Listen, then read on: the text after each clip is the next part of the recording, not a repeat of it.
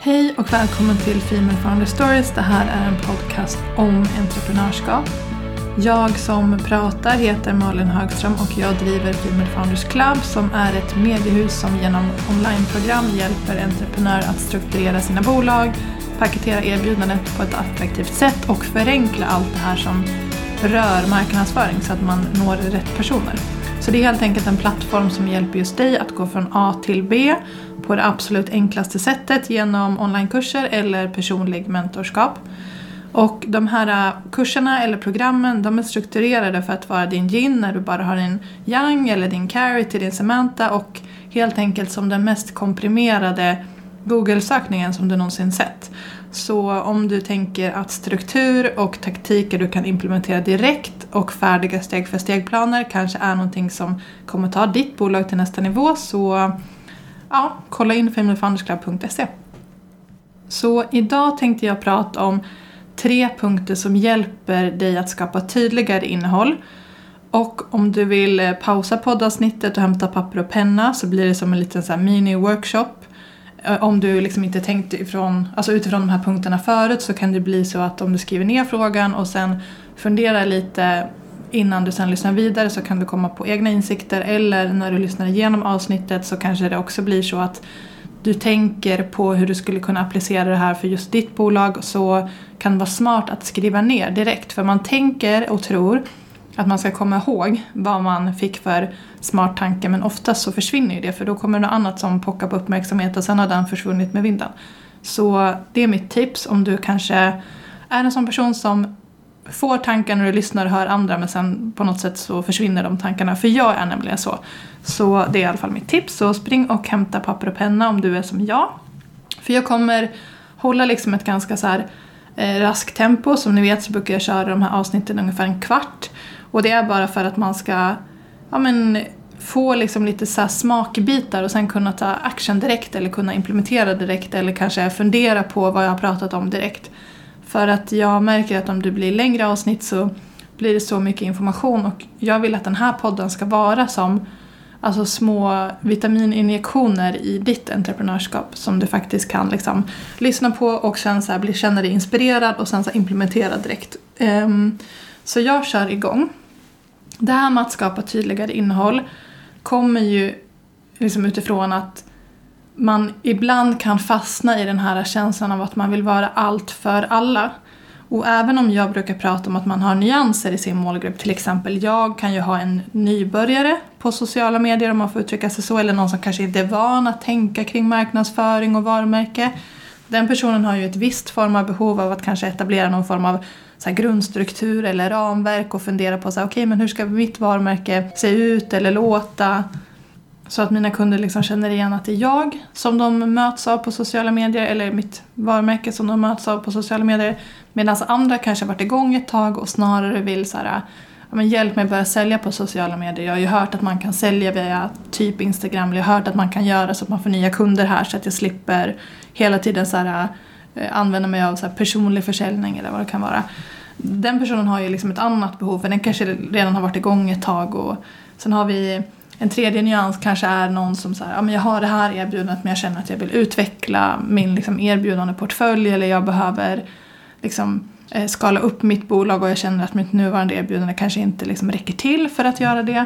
Den personen har ju ett annat typ av behov även om alla liksom, är i gruppen entreprenörer.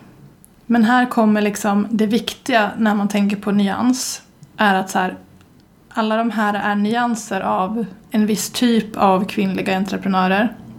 En viss typ av företag eller ett visst typ av eh, egentligen ganska mycket så här, viss typ av mindset kring vissa för hur man driver sitt företag ska jag säga.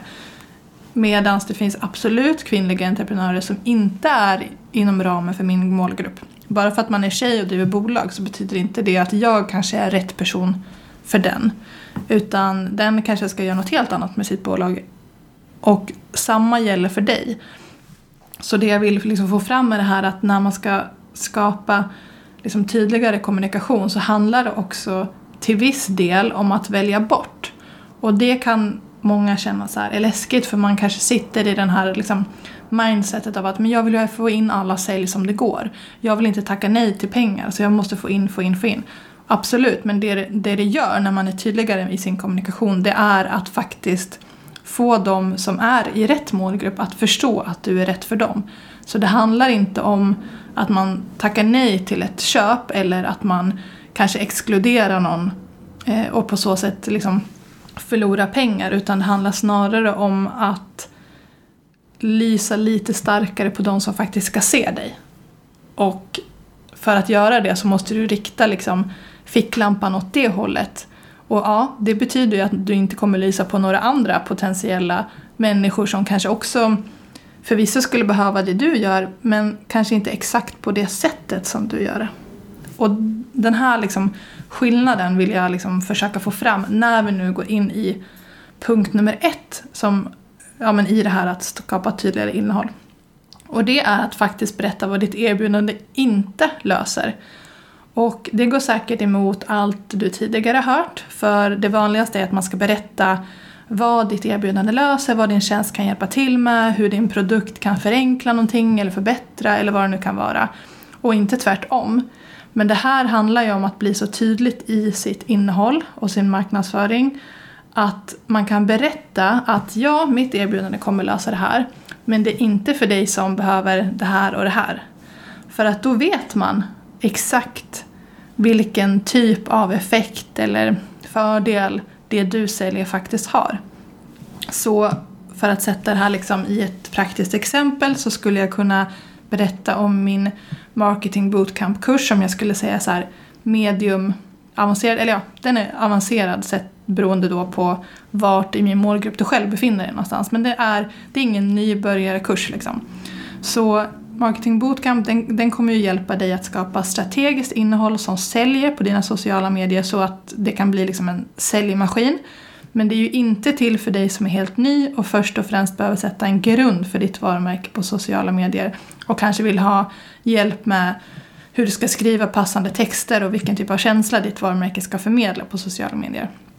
Det är ju inte det man går igenom i Marketing Bootcamp utan där går man igenom mer avancerade så strategier för att skapa olika typer av innehåll med olika effekt för att liksom kunna planera över tid. Medan eh, en kommande kurs som jag kommer göra kommer ju vara mer den här eh, ramverket och grundstrukturen. Och när jag berättar att så här, marketing bootcamp är inte det så gör ju det att folk också vet att okej, okay, men då kanske inte jag är redo för marketing bootcamp än. Eller jag är redo, men jag förstår att det kanske kommer krävas lite mer av mig om jag inte redan har satt den här grundstrukturen så måste jag kanske göra det parallellt för att det här ska funka optimalt. För det blir ju så att om du berättar vad som inte ingår så blir det också tydligt för vilken av dina så nyanser i din målgrupp som jag pratade om inledningsvis som passar särskilt bra för just det här erbjudandet. Um, så fundera på så här, vad gör den här tjänsten och vad ingår inte? Eller vad gör den här produkten men vad gör den inte? Och med det så menar jag att om du till exempel skulle sälja en bil um, så är det ju liksom farkosten som du säljer. Men det som inte ingår är ju att du kanske planerar eh, vart de ska åka på sin första roadtrip, du fixar snacks, du fixar lite eh, stopp på vägen där du liksom kan visa dem eh, olika sevärdheter. Alltså förstår du, alla de här extra tjänsterna som många och paketerar in i ett enda erbjudande eller liksom ger sken av att man ska lösa allt med en produkt eller en tjänst. Det är bättre att bara berätta så här. Jag säljer den här bilen, punkt. Och det, det inkluderar inte det här och det här och det här. Um, och man kan ju såklart berätta om det här på ett lustfyllt sätt. Det behöver inte vara så här, du får inte det här, du får inte det här, du får inte det här. Utan det handlar snarare om att när du har med de här tankarna i bakhuvudet så kan du bli tydligare med så här, jag kommer hjälpa dig med det här men det passar inte om du vill ha det här eftersom att du kommer lära dig det här. Typ så. Ehm, det är steg ett i att bli lite tydligare kring sin kommunikation kring olika produkter eller en produkt eller en tjänst eller vad det nu kan vara. Punkt två är att tänka på att skapa eh, innehåll som använder sig av ett framtida narrativ för din kund. Alltså fundera på vad din målgrupp drömmer om eller har ett behov av. Det kanske inte är en dröm att slippa städa sitt hem om du exempelvis driver en städfirma. Men det är möjligtvis ett behov som driver dem då. Och det här behovet är oftast känslobaserat. Eh, mer än det här praktiska att slippa städa. Så det kan vara att eh, slippa bråka med sin andra hälft, ha mer harmoni hemma, mindre dåligt samvete för att allt är stökigt eller ja, liknande. Så tänk mer känslobaserat när du tänker på ett framtidsscenario. Och prata om det här framtidsscenario i dina inlägg, i ditt nyhetsbrev, på din hemsida eller vad du nu liksom någonstans kommunicerar.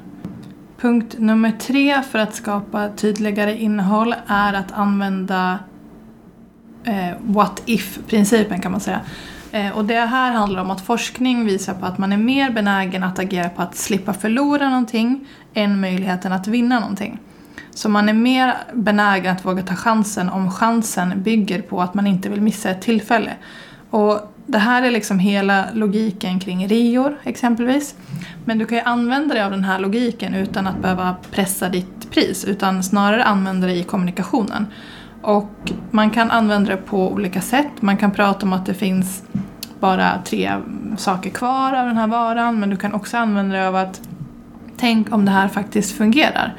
Alltså man kanske är osäker på om man ska investera i det här programmet eller om det kommer fungera och ge den effekten som du kanske lovar att det ska ge när du beskriver att det här får du och det här får du inte, som vi pratade om i punkt nummer ett. Men det kan ju också då vara bra att för tydlighetens skull då också prata om Tänk om det här faktiskt fungerar. Alltså det här är ju liksom också en del i punkt nummer två om att prata om ett framtida narrativ eller scenario. Men tänk om risken du tar snarare att inte våga chansa på det här då missar du ju alla möjligheter som det här faktiskt kan ge dig också.